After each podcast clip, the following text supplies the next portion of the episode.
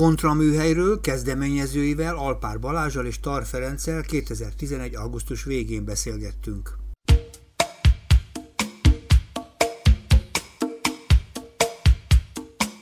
Én Alpár Balázs vagyok, végzettségem szerint zeneszerző, komoly zenei zeneszerzőként végeztem, de már párhuzamosan a Hangszeren is alatt is zongora, zongora elektronikus hangszerek. Aztán? És hát már így eléggé korán elkezdtem jazzzel és improvizációval is foglalkozni, és így a zenén keresztül, de aztán azt kibővítve ugye általában gondolkodom dolgok ötvözéséről, tehát a főleg zenei munkásságban derül az ki, de, de eléggé az ilyen, ilyen crossover, és mi a közös, és ezt az irányt keres keresve Aha.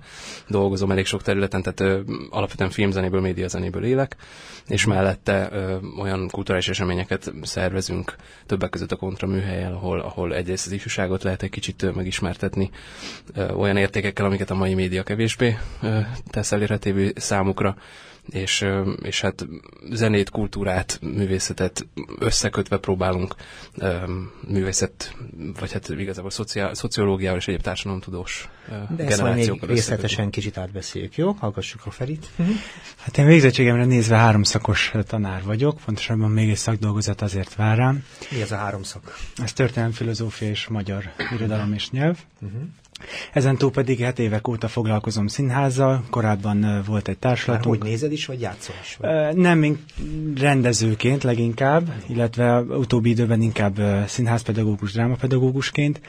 Az elmúlt 5-6 évben különböző táborokban, szakkörökben próbálom ezt megkedveltetni ez a fiatalokkal. vagy ez egy dramatikus iskolai módszer? Ez a kettő között így tudom, van különbség. Van, van.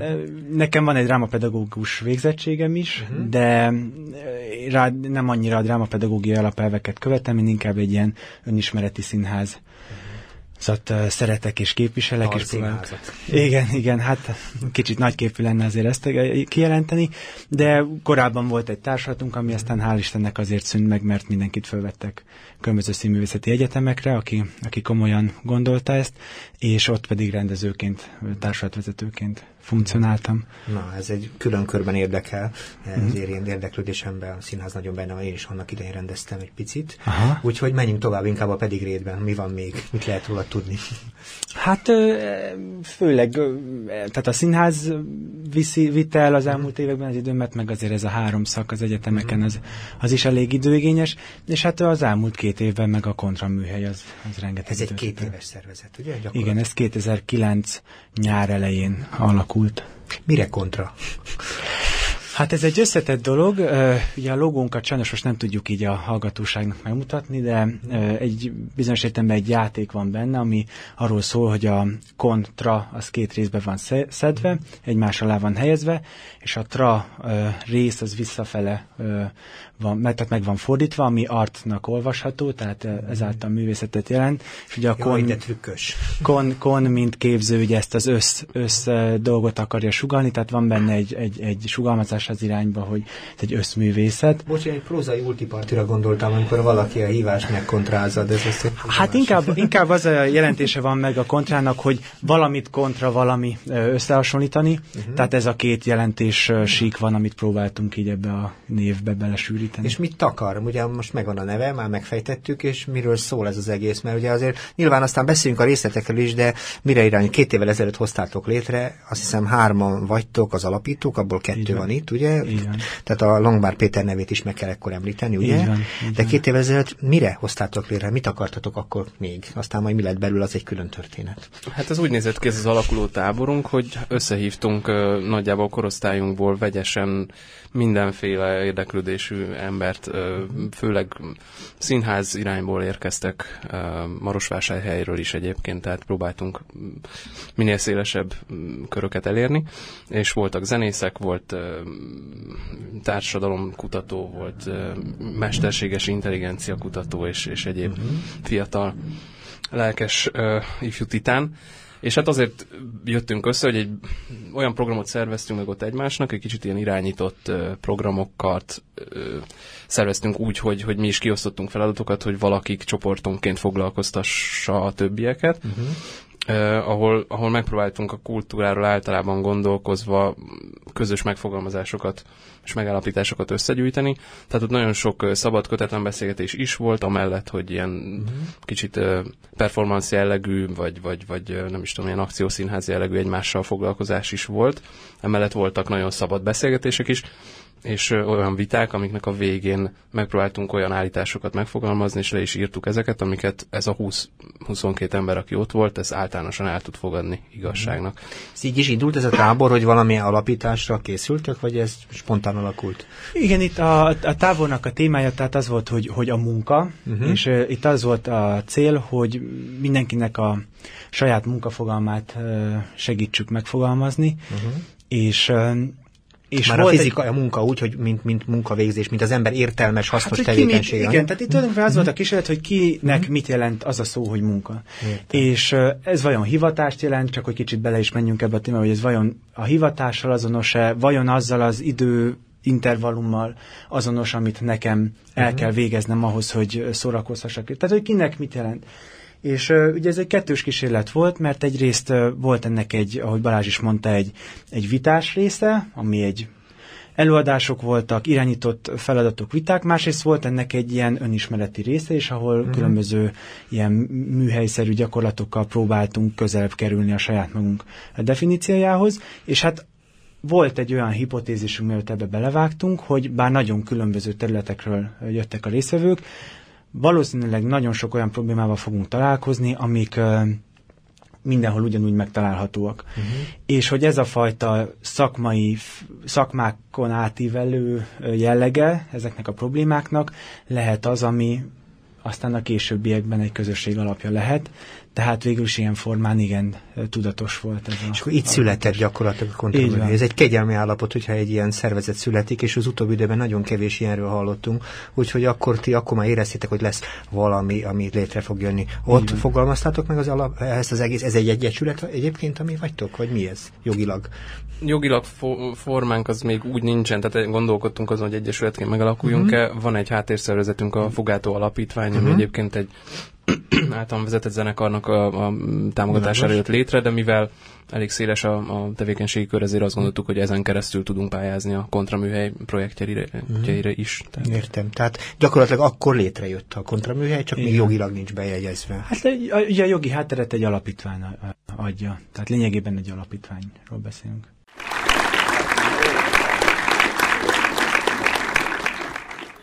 A Kapocsi Fűság Segítő Magazin 459. adásában a kontraműhelyről kezdtünk el beszélgetni alkotóikkal, vagy legalábbis alapítóikkal.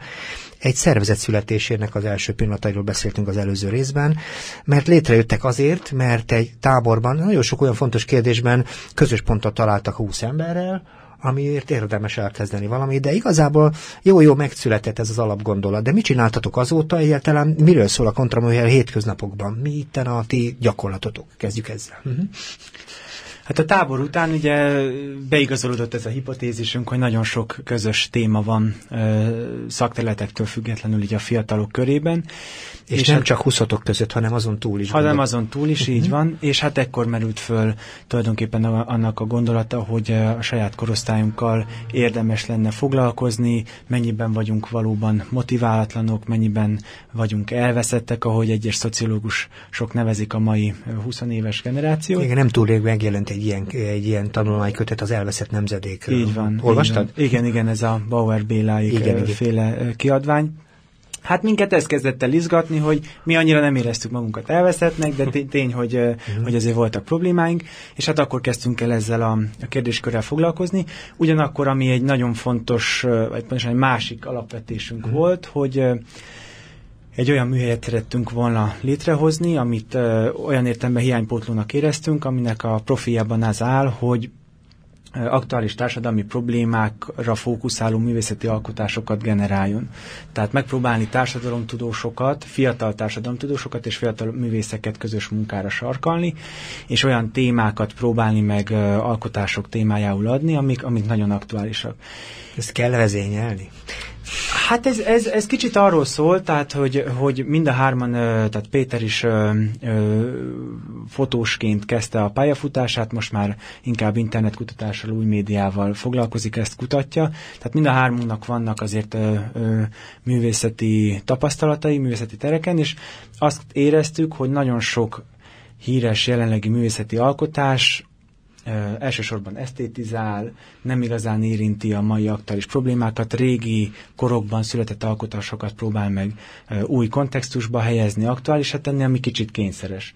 És mi azt éreztük, hogy ezt, ezt lehetne, hogy ebbe van erő, hogy ezzel lenne érdemes foglalkozni. Kicsit hadd vitatkozom, hogy szerintem ez is egy állásfoglalás. Tehát lehet, hogy ez egy kifordulása a mai szisztémában, és azt mondja, hogy igazából nosztalgiázom, vagy megpróbálok esztétizálni, nem azzal foglalkozom, ami itten kőkemény, hanem valami mással. Ez, ez teljesen jogos, és ez így is van, uh-huh. és egy félreértés ne esik, mi egy percig sem gondoljuk azt, hogy ne lenne erre szükség. Uh-huh. Mi csak azt gondoljuk, hogy, hogy, hogy szükség lenne erre a másik fajta felfogásra is, és hogy ez a például a színházban a 7 órás kezdettel kőszínházban futó előadások jelentette színházi élet például ö, egy kisebbség számára elérhető csak, és például, hogyha mondjuk olyan színházi előadások születnének, amik kimennek iskolákba, kimennek ö, közösségekhez, aktuális témákról szól, ez egy sokkal nagyobb uh-huh. közösség. És megjelenítik azt, ami az embereket ott, ott ebben a helyben. Így van, így van. Így van, uh-huh. így van.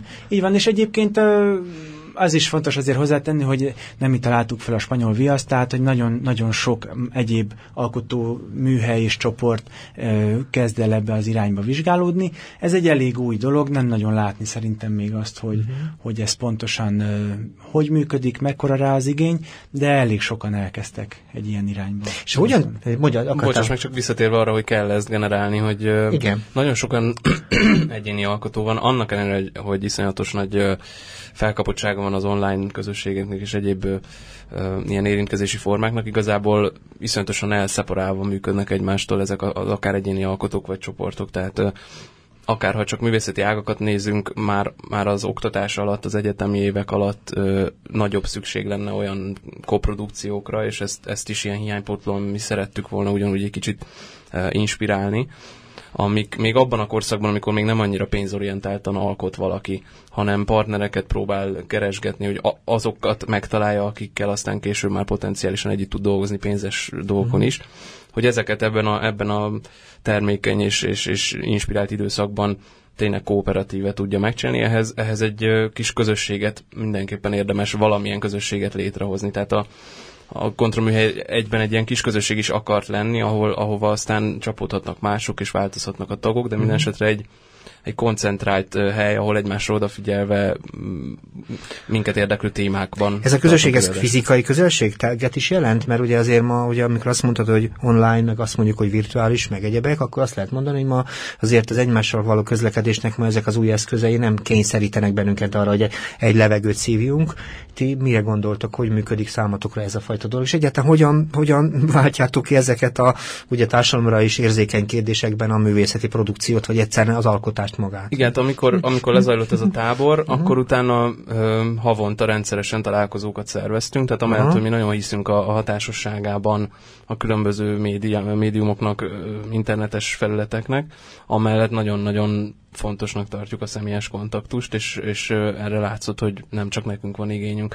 És akkor úgy néztek ki ezek a találkozók, most egy-egy ilyen konkrét példát említve, hogy oda jött egy, egy mondjuk társadalomtudós előadó, egy, egy pszichológiai témában uh-huh. tartott olyan előadást, amit eleve úgy kértünk, hogy úgy fogalmazza meg, hogy akár művészeknek más, talán kevésbé szociológiában, pszichológiában kevésbé jártas embereknek is érdekes és, és inspiratív legyen. Uh-huh. és utána ezekben a témákban lehet, hogy születik valami olyasmi, ami amiről így már egy személyesebb élménye van annak a művésznek, aki mm. mondjuk ezzel... És ezekben ilyen beszélgetések is vannak, tehát nem, csak, van, nem csak van. valaki énekel az esőben, hanem oda-vissza beszélgetnek. Rögtön kérdésekkel, meg vitákkal. Engem az érdekel, hogy hogyan lehet megmozdítani, mert ugye azt mondom, hogy az, hogy valaki beszéljen, vagy alkosson, vagy csináljon valamit, azt nem lehet úgy elrendelni. Ugyanakkor azt gondolom, hogy az emberek minden alkotás közül, kerülés közepén mindig reagálnak valamilyen módon. Tehát ezek a viták lehet, hogy arról szólnak, hogy kiváltják az emberekben az alkotás késztetését, ugye, vagy ilyesmiről. Tehát hogy, hogy működik nálatok? Hogy, hogy születnek ezek után művek? Vagy tudtok ez? Hát ezeknek a találkozóknak egy, egy, egy nagyon fontos tapasztalata volt az, hogy bár nagyon értelmes viták zajlottak ezeken a találkozókon. Alapvetően egy közösség mégis akkor tud közösségként működni, ha van közös célja, és vannak ezt keresem. Így van, és, mm. és, és hát számunkra is világosra vált, hogyha mi egy valós közösséget szeretnénk felépíteni, akkor szükség van közös projektekre, uh-huh. és hát ezért a, a kontraműhely tevékenységéhez nagyon ö, hozzátartozik az, hogy, hogy időről idére újabb és újabb projekteket hoz létre, uh-huh. és hát tulajdonképpen mi úgy működünk, hogy mi hárman ö, vagyunk a, a vezetők, tehát mi generáljuk ezeket a projekteket, és akkor egy-egy ilyen projektre összeáll egy-egy csapat, uh-huh. akik akkor nagyon szoros módon együtt dolgoznak, és amikor lezárul egy projekt, akkor tény, hogy ez a csapat uh-huh. szétesik, de már volt arra példa, hogy ugyanaz az ember több projektet is végigkísért, és hát így az elmúlt két év során körülbelül száz emberrel dolgoztunk már együtt, uh-huh. ami egy nagyon szép szám, és pláne azt tekintetbe véve, hogy nagyon különböző területekről érkeztek ezek a uh-huh. kollégák. Uh-huh. Kollégák? Hát alkotótársak, illetve tudóstársak. Azt mondod, hogy száz. Igen, igen, körülbelül. Kik ők?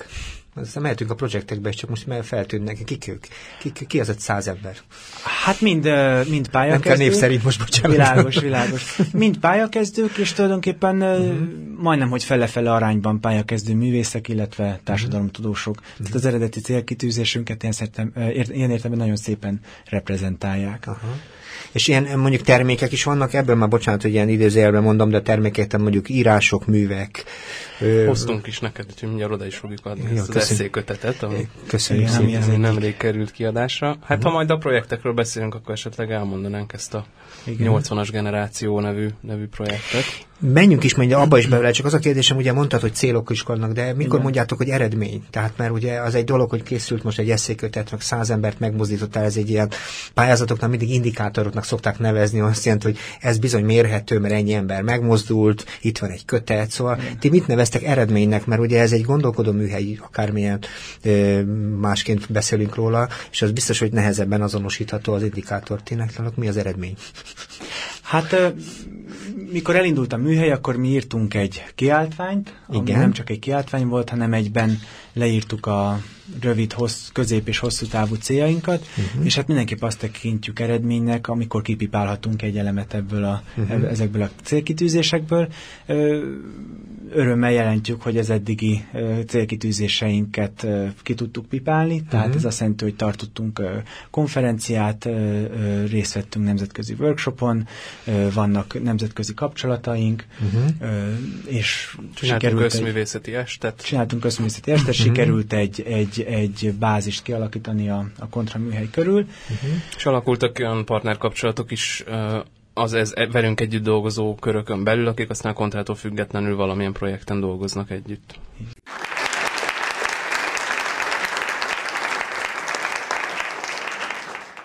A Kapocs Ifjúság Segítő Magazin 459. Eh, adásában a kontraműhelyt próbáljuk egy kicsit megismertetni a hallgatókkal, és beszéltünk a születéséről, és beszéltünk arról, hogy eh, indításként 20 fiatal ember egy táborba arra vállalkozott, hogy nem hagyják magukat, és nem próbálják erősíteni azt a folyamatot, hogy kifordulnak az emberek ebben a mai világban a véleményalkotásból, hanem a bizonyos fokú célkitűző tevékenység címén megpróbálják ösztönözni, motiválni a korosztályokat alkotásra, együtt gondolkodásra, és ilyen szempontból egy két éves program kellős közepén arról kezdenénk beszélgetni, hogy ennek milyen formái vannak. És ez Feri az előbb azt mondtad, hogy nektek különböző projektjeitek is vannak a kontraműhelyben. Melyek ezek? Beszéljünk kicsit róla. Hát jó, ugye a Balázs mesélt már előre a mhm. bizonyos találkozó sorozatról, uh-huh. az volt a, az egyik legelső projektünk, aztán a második fontos projektünk volt a Kelet-Európa Kelet-Európa fogas kérdés, ez volt az egész eseménynek a neve, ez a Fogasházban zajlott tavaly novemberben. Uh-huh. Itt arról szólt, hogy ugye a Fogasház egy kulturális térként egy volt gangos körház, uh-huh. és minden szobába meghívtak egy-egy alkotócsoportot, akiknek a, arról kellett egy valamiféle alkotást, installációt létrehozniuk, hogy mit gondolnak Kelet-Európáról, hogyan gondolkodnak erről, és akkor például mi itt elég jól megtestesítve az eredeti célkitűzést, egy olyan installációt hoztunk létre, aminek az volt a lényege, hogy a, az esemény előtti hónapban egyetemistákat kérdeztünk végig, hogy mit gondolnak Kelet-Európáról, különböző kérdések kapcsán, milyen szintársítanak hozzá, milyen ételek jutnak eszébe, milyen zenék, stb. stb. És ezek a válaszok alapján ö, alakítottunk ki egy olyan teret, ami lényegében megtestesítette azt a képet, hogy a mai fiatal. Benne vagyunk mi ebbe a Kelet-Európa képbe? Mert egyszer múltkor valakivel beszélgettem, hogy mi nem vagyunk Kelet-Európa, mi Közép-Kelet-Európa. Igen, vagy kelet-közép, vagy közép-kelet, ez mindig egy Benne voltunk ebbe a képbe? Ö, sokak szerint igen. igen. Hát alapvetően azért ö, ö, uh-huh sok sztereotípia megtestesült, de, hmm. de érdekes mondani azért ehhez a szláv világhoz társult talán leginkább. De okay. egyébként ennek az eredményei fönn van a honlapunkon, a www.kontraműhely.hu, tehát Jó. akit ez bőven érdekel, az utána tud nézni. Uh-huh. És hát ezt, ezt követte aztán az eddigi legnagyobb projektunk, az úgynevezett 80-as generáció projekt, amelyet a fővárosi önkormányzat teljes pályázatának köszönhetően tudtunk uh-huh. befuttatni. Ez micsoda? Mi ez? Mert ugye a 80-as nemzedék vagytok ti gyakorlatilag, de, de mire gondolsz, mi, mi volt ebben a projektben? Mi volt a tartalom? Hát uh, itt ugye, amiről korábban szó esett, a kutatás tárgya lényegében az volt, hogy milyen közös problémákkal bír ez a mai 20 éves korosztály, valóban elvesztette, valóban motiválatlan-e, ha nem, akkor milyen, ha igen, akkor miért ilyen. Mm. És hát ez úgy nézett ki ez a projekt, röviden elmondva, hogy egy felhívást tettünk középályakezdő társadalomtudósok számára, hogy ezen az általános kérdésen belül végezzenek empirikus kutatásokat, hogy mit gondolnak a fiatalok, illetve próbálnak valamiféle hipotézist felállítani, és azt megcáfolni vagy igazolni, uh-huh. és aztán ezek közül a legjobbakat kiválogattuk, és egy háromnapos konferencia keretében ezt a nyilvánosság elé tártuk, és aztán ennek a konferenciának a, az anyagát jelentettük meg egy eszékötetben, uh-huh. ebből hoztunk neked is többek között egy uh-huh. példányt, amit azóta is ingyenesen terjesztünk, és a honlapunkról meg lehet rendelni, és hát ez egy nagyon vegyes eszékötet, tehát mind minőségében, mind szemléletmódjában elég különbözőek ezek, a, ezek az eszék, de tulajdonképpen ez egy körképként fogható föl, hogy a mi saját korosztályunk, egy pályakezdő társadalomtudós réteg hogyan látja a saját ö, korosztályát. Ha gondolod, szívesen közvetítem az elveszett nemzedék szerzőjéhez is, hogy esetleg, esetleg ilyen szempontból őket is esetleg meghívnám ide az adásba, és esetleg ővelük is megbeszélném, hogy ők hogyan látják ugyanezt. Uh-huh. Hát nagyon érdekes Ez lenne, uh-huh. mindenképp érdemes lenne uh-huh. szerintem is. Uh-huh. És hát aztán jött, ezután jött a, a projektnek uh-huh. a második fele, ami arról szólt, hogy szintén egy felhívást tettünk közé, ezúttal pályakezdő művészek számára, uh-huh. hogy ezen eszék alapján, illetve ezen általános téma alapján már korábban született alkotásaikat, vagy esetleg újonnan születő alkotásokkal jelentkezzenek, és ezeket mutattuk be január végén egy összművészeti est keretén belül, uh-huh. ahol egyben ezt az eszékötetet is bemutattuk. Uh-huh. Nagyon izgalmas. És azért is vagyok ebben az értelemben kíváncsi a jövőre nézve, mert azt gondolom, hogy nem szabad úgy elfogadni azt, amit egyébként nem elfogadható magunk számára, és nem baj, ha vitatkozunk egy csomó olyan kérdésen, ami egyébként a rólatok szól, és ne róla, rólatok állítottak valamit abban a kötetben, ti pedig állítjátok, hogy másként van. Ez engem roppant érdekel. Van. Van-e még más ilyenfajta projekt, amit igazából kiemelni valónak tartasz? Én tudom, ott van a honlapotokon, tehát lehet erről egyébként tájékozódni sokat. Igen. És azt mondom, hogy ez a 80-as generáció tényleg érdekes lehet. Volt-e még olyan projekt, amit azt gondolsz, hogy fontos? Uh-huh. Hát a, ennek a a kontraműhely tevékenységének van egy uh, gimnazistákat célzó uh, oktatási, vagy ilyen kurzus jellegű része, ahol pedig az, az volt a fő koncepció, hogy kiegészítve a gimnáziumban tanultakat, vagy a gimnáziumi tanulmányokban használt módszereket, uh-huh. olyan művészeti alkotásokat, filmet, színházat, zenét, stb. elemeztünk velük, amiket ők egyébként a populáris kultúrából ma ismernek, uh-huh. de megpróbáltuk úgy elemezni ezeket az alkotásokat, hogy egyfajta hidat meg, megpróbálni találni az egészen korai klasszikus művekkel is. Tudsz konkrétat mondani, vagy milyen zenére, vagy művészetre, vagy filmre gondolsz? Egész konkrétan a, a, a Feri módszerében egy, egy érdekes pont az, hogy például egy mai rajzfilmnek, egy, egy akármilyen animációs filmnek a dramaturgiája egy az egyben megegyezik mondjuk az Odüsszeával, és hogy ez egyébként ugye más formában, más felületen jelenik ma meg, de hogy, hogy mik azok az örök és általános formák vagy, vagy hatásmechanizmusok a művészetben, amik, amik egyébként a mai populáris kultúrában is ugyanúgy mm. működnek. Ilyen arhe történetek gyakorlatilag, ugyanúgy ráépül mindenfajta külső Így van, formát. de hát szóval például, csak hogy akkor vissza dobjam a labdát, tehát például Balázs arról tartott egyszer foglalkozást, hogy a techno és a Bach zenéjében milyen sok közös van, uh-huh. tekintettel, hogy mind a kettőnek az ismétlődés az alapelve. Repetitív. Tehát így van, és tehát itt tényleg az a, az a, az a nagyon fontos, hogy mai populáris dolgokon keresztül megtanulni egy elemzési készséget kialakítani a diákokban, megtanítani őket egy kritikus gondolkodás az alkalmazására, és utána aztán ezt gyakorolni a klasszikus művekre, és már is sokkal jobban értékelik, és nem csak szakköri szinten tartottuk ezt, hanem Balázsral az elmúlt két nyáron tábort is tartottunk, uh-huh. ugyanezzel a célkitűzéssel,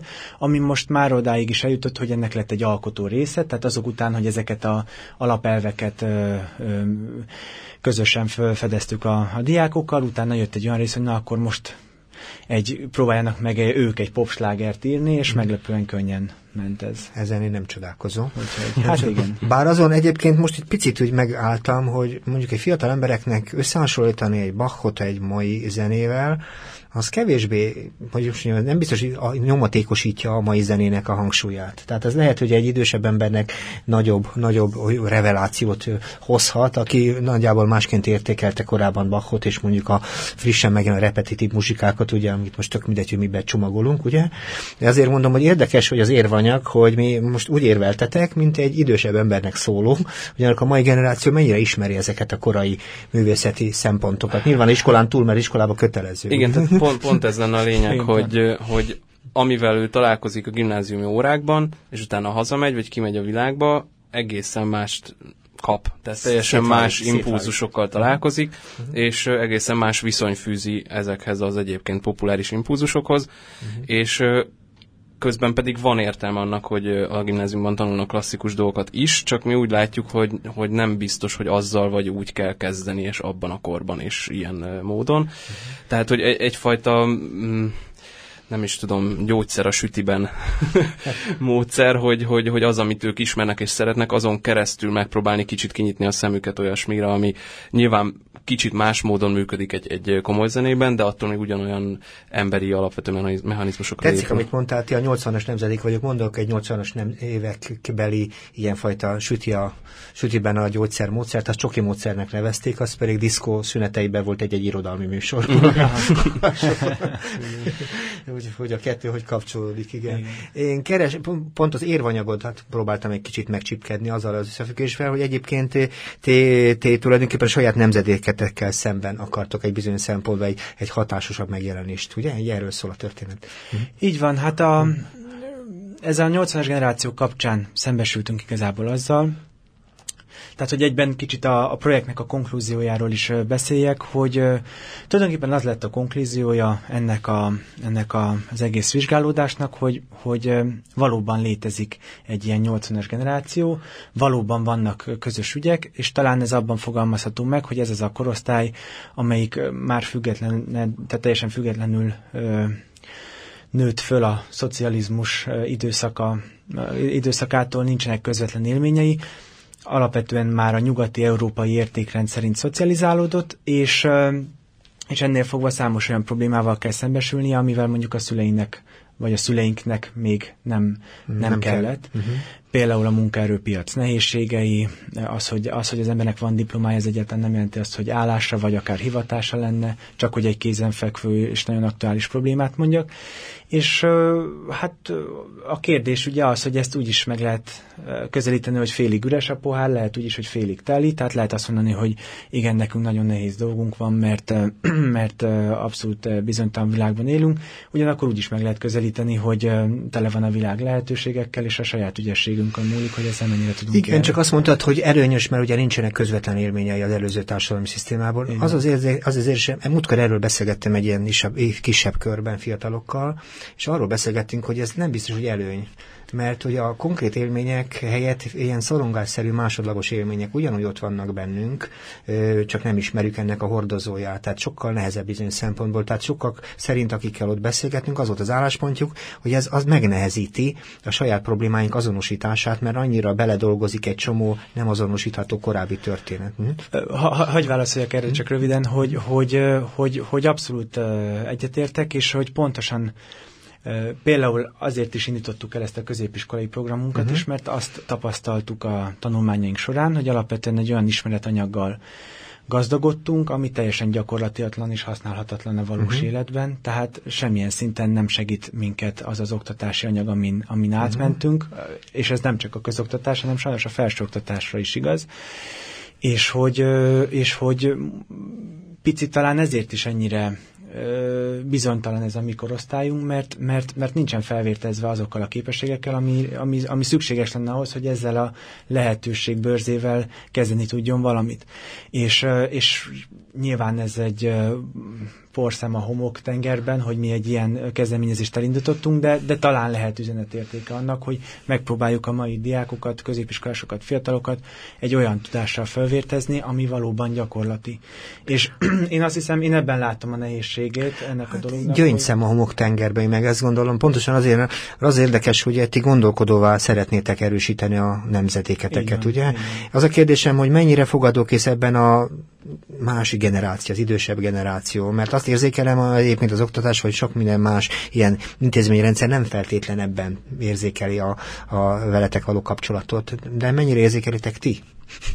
Hát igazából mi próbálunk függetlenedni valamennyire ettől lehet. a... Uh, hát olyan szinten lehet, hogy uh, vagyunk annyira nem is tudom, tehát a, és nem csak mi a kontrollműhelyben, hanem tényleg a generációban azért mhm. nagyon sokan vagyunk annyira um, elszántak, meg inspiráltak, hogy, hogy ha, ha van lehetőség, akkor a, a szervezési szándék, meg, a, meg az, ez az önszerveződés igénye azért megvan.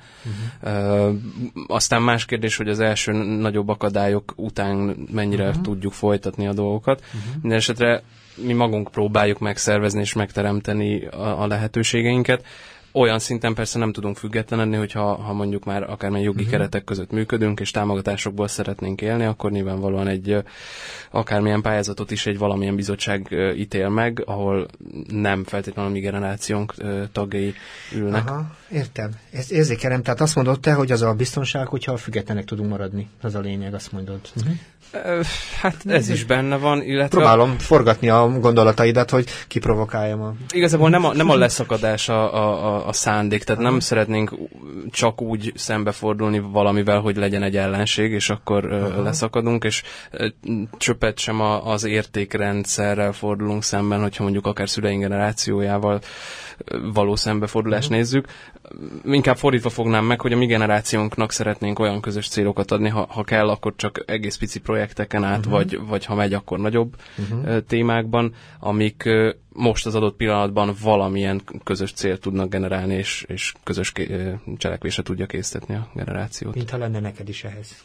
Igen, hát amit én fontosnak tartunk még hangsúlyozni, hogy, hogy valóban a mikorosztályunk számára adott talán először a lehetőség, hogy megpróbáljon saját értékek mentén dolgokat létrehozni, tehát ne valamivel szemben, ne egy protestálásból fakadjonnak Aha. az értékek.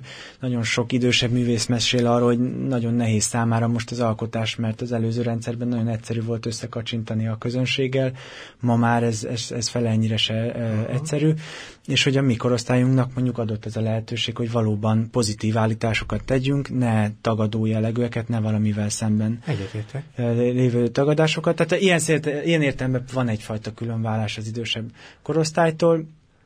Nagyon nehéz, azt akarom csak mondani, nagyon nehéz az, az a jelenség Magyarországon, hogy, hogy, hogy hát minden rettentesen átpolitizált, uh-huh. és ez azért elsősorban az idősebb korosztályból fakad, uh-huh. tehát nekünk ez a fajta távolságtartásunk nem csak, nem, elsősorban nem az idősebb korosztálynak szól, hanem inkább ennek az átpolitizált. Tehát, ha valamit meg lehet fogalmazni részünkről, hogy mi az, amivel szemben, akkor ez a, ez a, politi, tehát a pártpolitikához való hozzácsapódás. Akkor ez a kép nektek jó egyszer, valamikor Barcelonában jártam egy nyári napon, ahol a következőt láttam, ment egy idős néni cekkerrel a kezében, gondolom a helyi CBA-ból vitte haza a friss kaját, és szólt egy ablakon keresztül egy helyi népzene, katalán népzenet, fiatalok támasztották az ajtót, vagy a különböző különböző falakat, és külön szórakoztak, játszottak, és megjelent a néni, és egyszer csak egy fiú fölkérte el, táncoltak egyet, leteten ez volt, és akkor táncoltak egyet, befejeződött a zene, fölvette a cekkelt, és ment haza.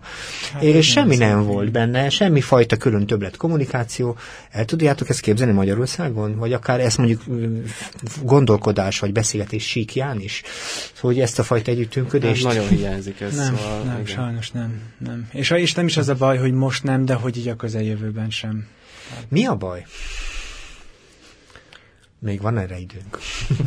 a, hát az átpolitizáltságon túl, a, Igen. a mi korosztályunk számára az, az, az egy nagyon nehéz dolog, amiről már szó esett, hogy ezek, ez a fajta modellnélküliség, mintanélküliség, tehát az, hogy más utat kéne bejárni, mint, mint, mint a korábbi korosztályoknak, ez a legtöbb ember számára inkább frusztrációt okoz.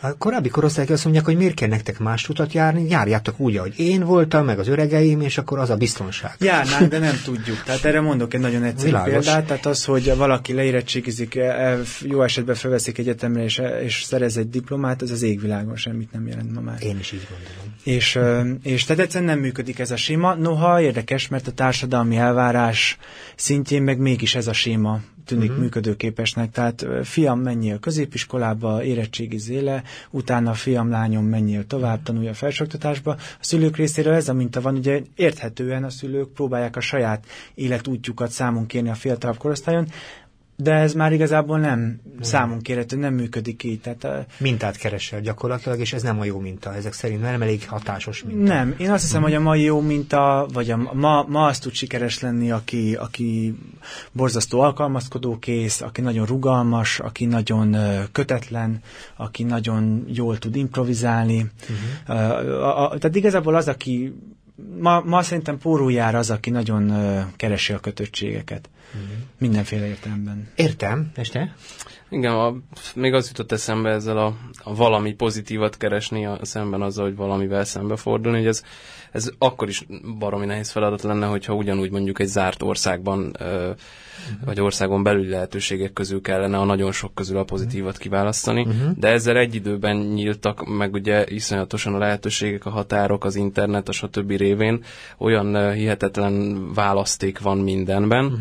hogy, hogy ez egyszerre szakadva rá egy generációra nagyon-nagyon nehézé teszi, teszi azt, hogy bármi mellett. Nekem pont arról folyt egy korábbi vitám, egy velem egykorúak népségében, hogy milyen nehéz nekik, mert megjelentek ezek az új hordozóeszközök, kommunikációs eszközök, legyünk őszinték, például az egész családok életét átalakított a mobiltelefon, Abszolút, mint rendszer, vagy az internet, meg ugye ma már a virtuális valóság teljesen átrendeződik, és a kicsik belenőnek, nekik ez nem okoz gondot, a fiataloknak ez abszolút nem gond. Az, hogy ha valakinek szólni kell, akkor másodperc alatt eléri a másikat, az régen nem úgy működött. Hát Tehát én szerintem minél több nehéz. választék van, annál több döntéshelyzetben van kényszerítve az ember, és a döntéshelyzet nem mindig szabadságot jelent, hanem stresszel jár. Tehát egyszerűen, igen. mert igen, mert nem biztos, hogy jót fogsz választani, hát mondjuk mi egy, van, ha igen. nem. Egy, és... Csak egy egyszerű példát hagy mondjak, csak hogy, hogy ne szálljunk le a földre, tehát Abszolút Maradjunk, csak repüljünk, igen. Abszolút kézenfekvő. Például kimegy mondjuk egy fiatal a szigetre, rengeteg jó koncert van, és nem tudja eldönteni, hogy melyiket válassza. Helyes. Döntéshelyzetben van, stresszel jár, fú, lehet, hogy erre a koncertre megy, de lehet, hogy azt a koncertet nem is fogja annyira élvezni, mert közben az jár a fejébe, hogy mi lett volna, ha másik koncertre ment volna, és nagyon sokan például emiatt egyszerűen csak a kocsmázást választják. Mert nekem azt tanították például a döntés elméletben, hogy nagyon fontos megtanulni a döntésben azokat is, hogy mi az, amit ami, ami veszteség hát ilyen lesz. dolgokat kéne például tanítani, szerintünk, ilyen dolgokat kellene tanítani a közoktatásban, mert ezek azok a... Hogy mondok egy másik példát, hogy, hogy, hogy van ezer forintom, és e, nem tudom eldönteni, hogy most ebből sört vegyek el, vagy, vagy, vagy enni, mondjuk. Uh-huh. El kell, mert csak az egyik fér bele, vagy mondjuk uh-huh. akkor 500 forintból. És uh, ez egy dilemma, ez, ez arról szól, hogy nekem ebből az 500 forintból el kell döntenem, hogy most mi a fontosabb, a kaja vagy a pia ez egy döntéshelyzet, végig kell gondolnom, hogy az én értékrendemben mi az, ami fontosabb, és ha nagyon sok ilyen döntés van, az, milyen egyetemre menjek, csak hogy kicsit mhm. komolyabb volumenű dolgokat mondja. Ki válasz, milyen, milyen legyen egy, a mobiltelefon. Vagy elmenjek egy olyan munkahelyre, ahol jól fogok keresni, de rosszul érzem magam, fogok-e tudni abból kiváltani, vagy még próbálom a saját álmaimat beteljesíteni, viszont nem tudok elköltözni otthonról. Tehát ezek nagyon-nagyon komoly döntések, és nagyon komoly stresszel járnak, és nem csoda az, hogyha ha rengeteg fiatal ezt, ezt, ezt próbálja odázni. Igen, meglep, amit mondtál, az is meglep, mert én azt gondolom, hogy a gyerek első, nagyon pici korban már tanul dönteni.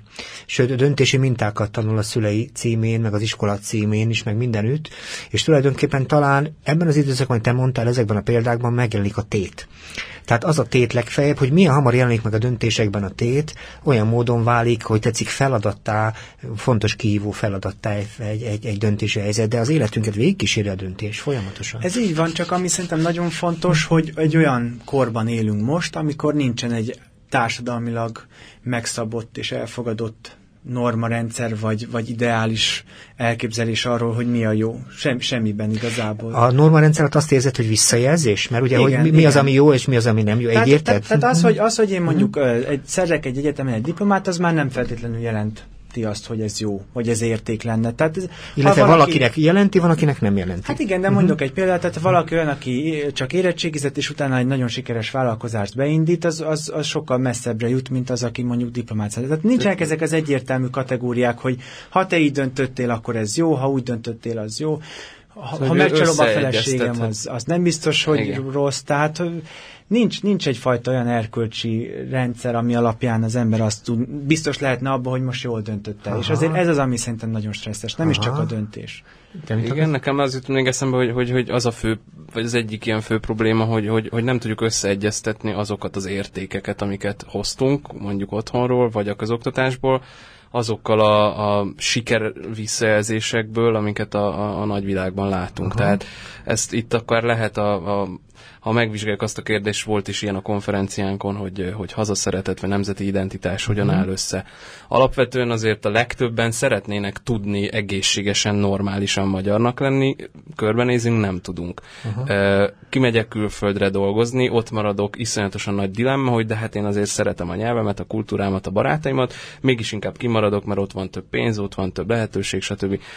Ugyanígy egy csomó fajta emberi viszonyban, vagy akár amit a Feri mond, hogy hogyan tud az ember ma itthon Magyarországon érvényesülni. Uh-huh. Van egy értékrendszerem, hogy normális vagyok másokkal, hogy tudok beszélgetni, közben látom, hogy a BMW-s fekete BMW-s úgy előz le, hogy majdnem megöl három embert, ő uh-huh. jutott előrébb, ő neki van pénze. Uh-huh. Tehát, hogy megjelennek olyan értékkülönbségek, amikben az egyik hatékony, a másik pedig egy ilyen klasszikus érték. Uh-huh. És ezt nagyon nehéz összeegyeztetni.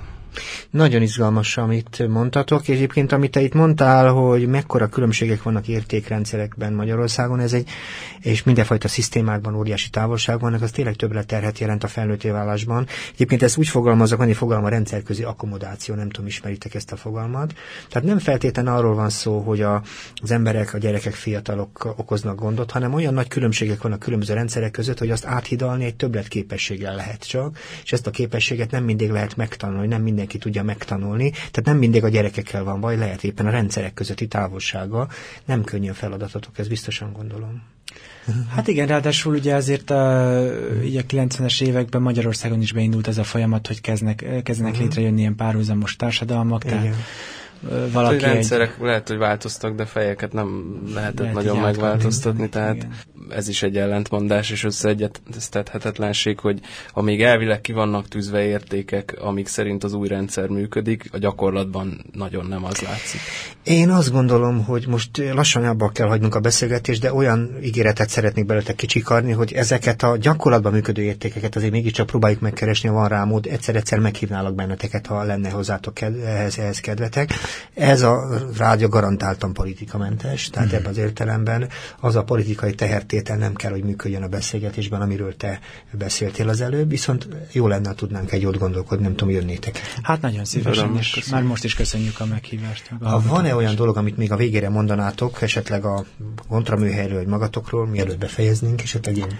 Hát azt mindenképp szeretnénk a kedves hallgatóknak mondani, hogy ez egy teljesen nyitott szervezet, tehát mindenkit nagyon szívesen várunk uh-huh. ötletekkel, segítséggel, együttműködéssel, ha valaki úgy érzi, hogy van egy ötlete, amihez kellene szervezeti háttér szempontjából segítség, akkor mi szívesen, és hát várunk nagyon sok szeretettel mindenkit a közös gondolkodásra, nem csak fiatalokat, úgyhogy a www.kontraműhely.hu-n lehet látni, hogy éppen mikor min gondolkodunk, illetve a Facebook oldalon is megtalálható a, a kontraműhely, tehát ezen keresztül fel lehet venni velünk a kapcsolatot, és hát reméljük, hogy sok új emberrel fogunk még találkozni és együtt gondolkodni.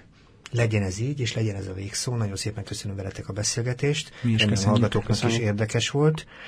És hallgassák persze tovább a civil rádiót. A civil rádióban az utánunk következő külön kiadásban Psychodelic Cowboy Feelings fog következni, Moksával és Borival, akik Gerik Peket fogják bemutatni a 70-es évekből. Hallgassák őket is, és köszönöm Romsis Balázsnak a technikai közreműködést. Viszont hallásra, szervusztok!